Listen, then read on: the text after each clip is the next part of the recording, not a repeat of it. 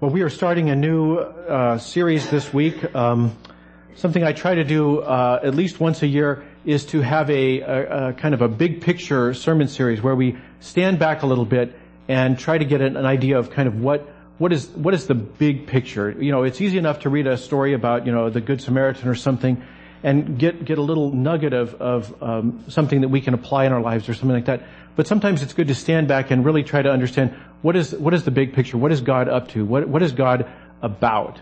And um, so we usually either either look at that, or we look at given given what God is up to, what is our role? What what does God want the church to do and be in the world? So so that's what we're going to do for the next several weeks. We're going to look at um, uh, kind of the the roadmap. Um, I'm calling the series The Roadmap. What is what is it that God is up to, and, and where do, where do we fit in it? And um, I was I was looking at this as I was preparing the study. I came across something.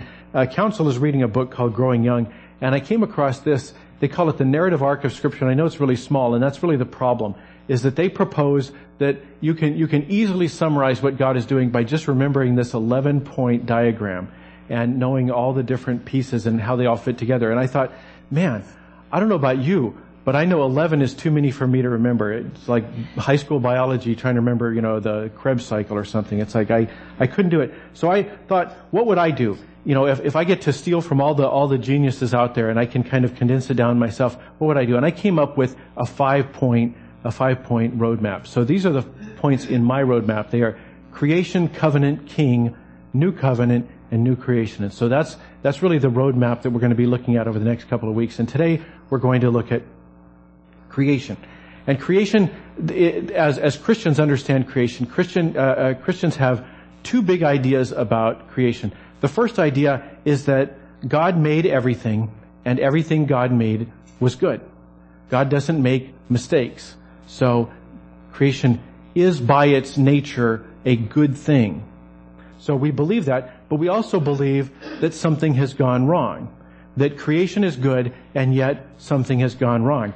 Now, the first part of that is not hard to not hard to kind of get your head behind. It's easy for people, especially people in Alaska, to say creation is good, right? Uh, when I when I was here about a year, um, I posted a picture to Facebook or something like that, and somebody I used to know somewhere else said, "Boy, those are beautiful pictures. You know, where do you get them?" And I said, "I step outside my door," um, because because this is Alaska, and really all you got to do to get a good picture of something beautiful in Alaska is is have a camera, because so much of Alaska is so beautiful. So we see these pictures, we see things like this, and and we know that Alaska truly is a beautiful place.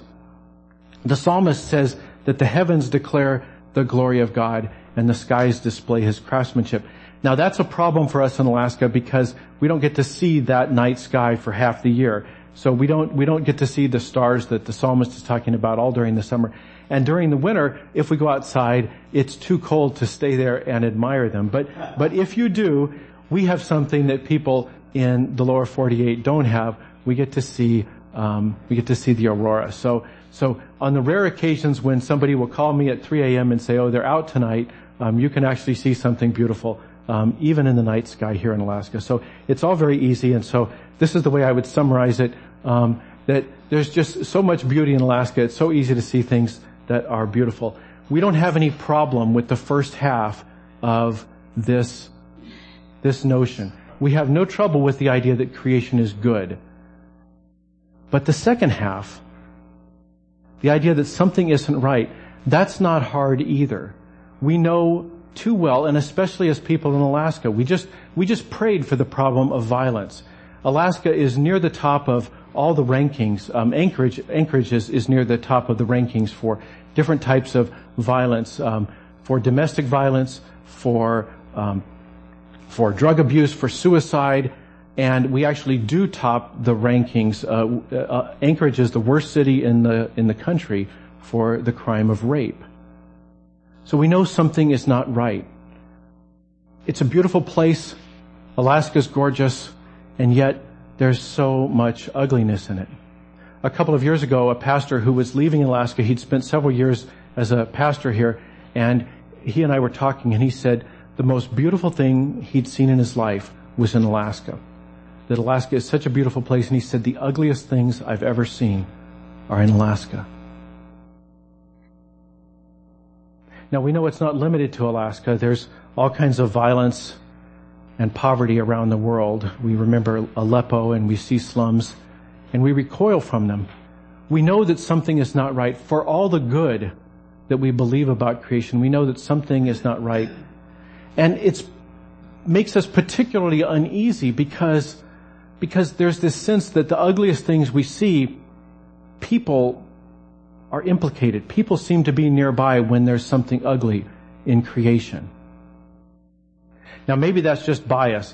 If we were to talk to the wildebeest, maybe they'd say, no, there's ugliness out there in nature too. I don't know. But we know for sure that there's so much ugliness in the creation that God made good. So our first, our first big idea, the first big idea of creation is that, is that God made everything, and everything that God made is good. But the second part is that something has gone wrong. Now, when we turn to the scriptures to help us understand this, what we learn is that it's not just people. You know, we, we can't talk to the wildebeest and see its perspective, but Paul, in his letter to the Romans, he says that all creation is waiting eagerly for the future day when God will reveal who his children really are. We know that all creation has been groaning as in the pains of childbirth right up to the present time. He says it's not just us. But he says also that people have a particular responsibility for what has gone wrong. And he refers back to the book of Genesis. He says, he, he recalls, the Lord God placed the man in the garden to tend and watch over it, that God made humans in his image and then put us into the world to tend and watch over it. And so if something goes bad, it's on our watch, that we were put here for a reason. And when things are not right in the world, we have particular responsibility. Maybe you remember last spring, there's the notion that that we we function in the world, or are meant to function in the world, like a scarecrow in a field. We are made in the image of its creator.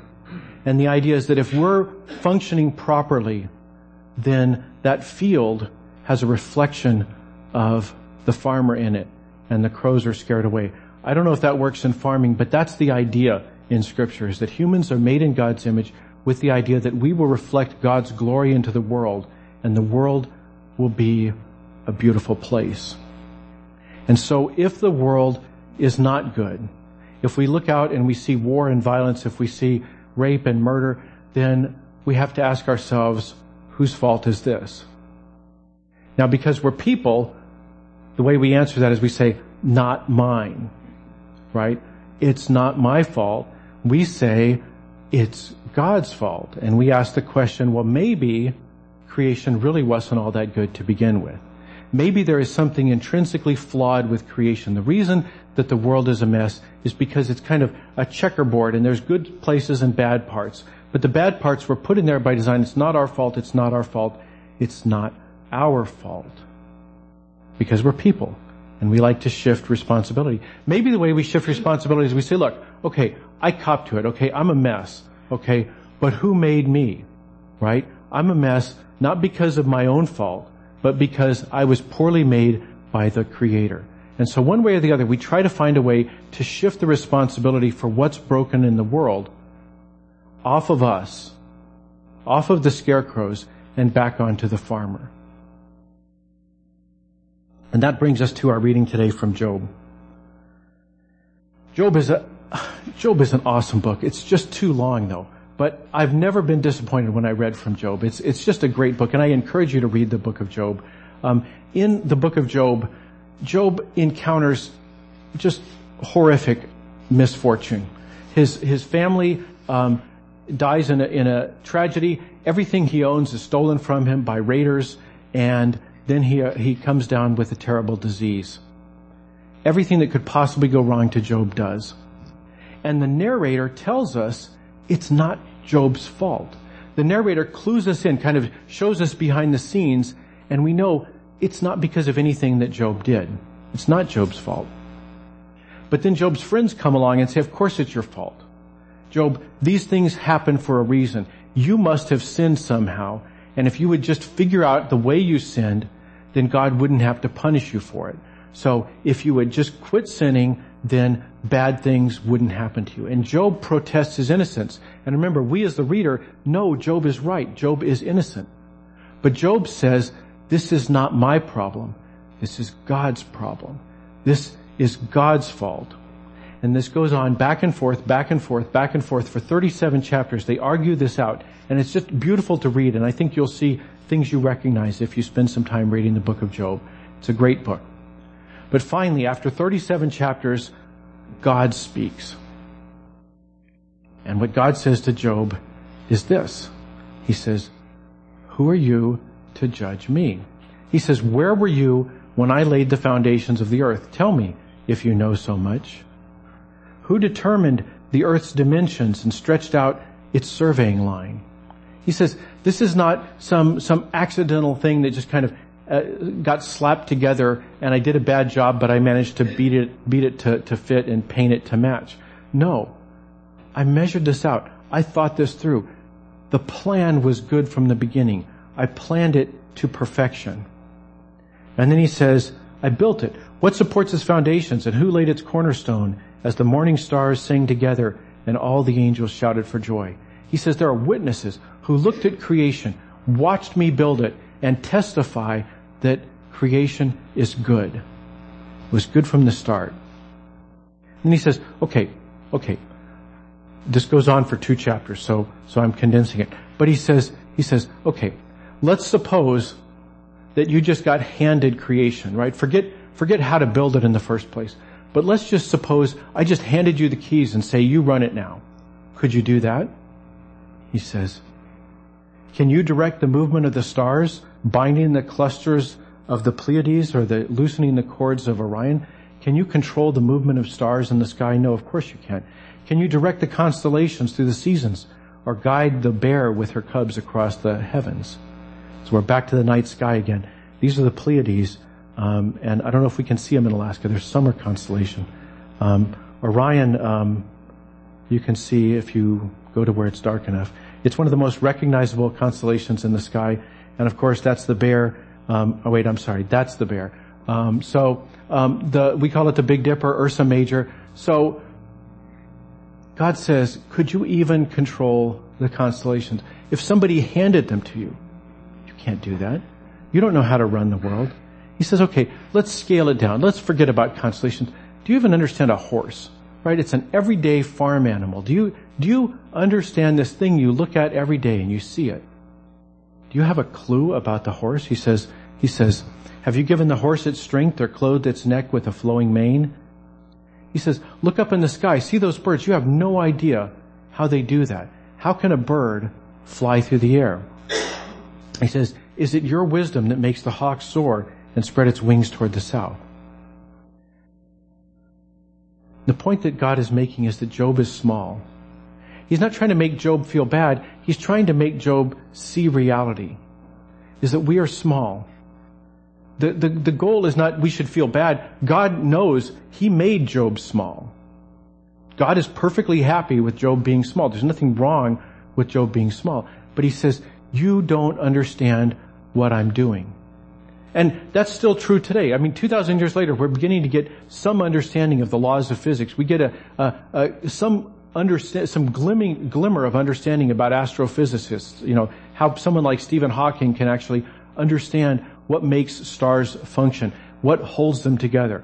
We, we have beginning to get some understanding of that. But, but what we found is that even where people do begin to understand our world, they don't really. Because what they become is an expert in some tiny little piece of the world. And so if you ask, if you ask a, a, a biologist, do you understand the horse? They'll say, well, no, but, you know, I am the world's expert on horse cardiac endocrinology or something like that. But the rest of the horse, you know, I talk to other people if I have a question about the rest of the horse. We find that, that we are too small to understand the world. Like Job. We don't understand creation. We don't understand what it is. But Job, but God goes beyond that. God says, this problem is bigger than you realize. See, you say, Job, I've had some misfortune, and he did. He had the worst possible misfortune. But God says, you don't even understand how big the problem is.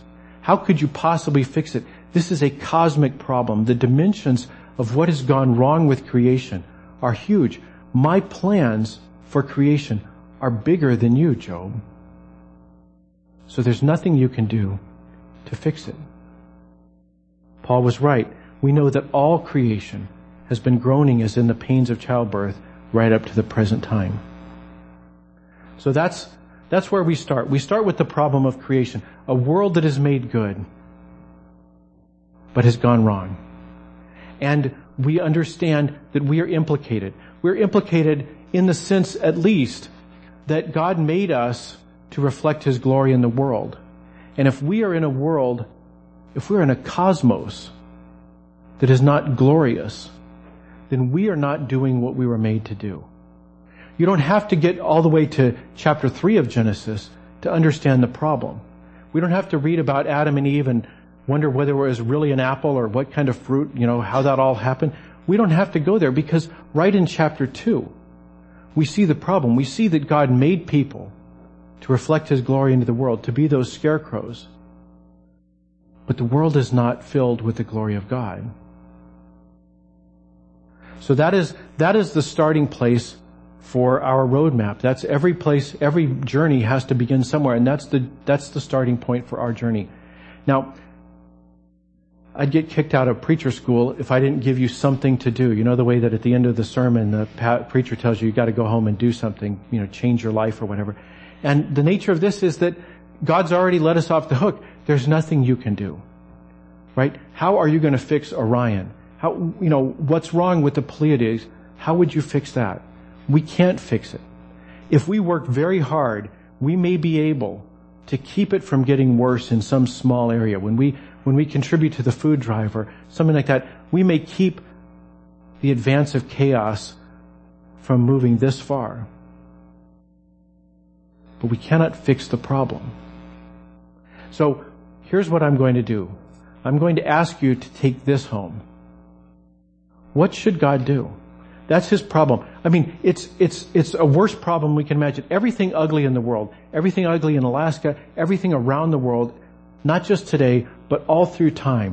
Everything outside of our world, everything in the entire cosmos that is wrong has thwarted God's plans. What should He do?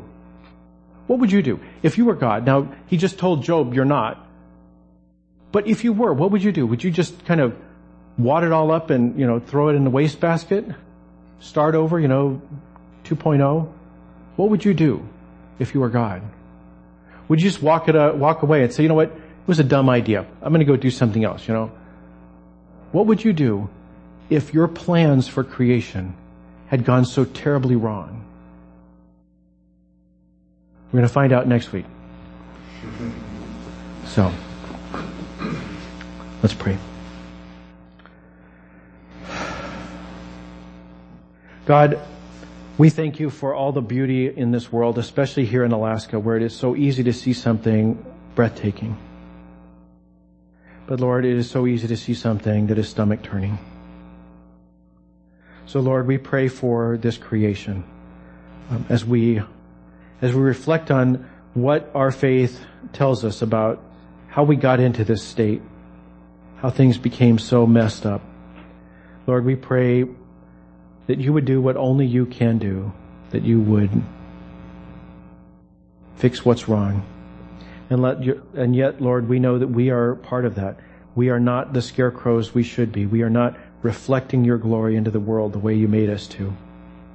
So, Lord, we pray for mercy, that as You go about Your work of, of fixing what's wrong with creation, You will have mercy on us because we have a role in everything that has gone wrong. Lord, help us to reflect on this this week, to understand that every journey has a beginning. But if we walk from here despaired, in, in despair, um, to remember that this is only the beginning and not the end. We pray all these things through Christ our Lord. Amen.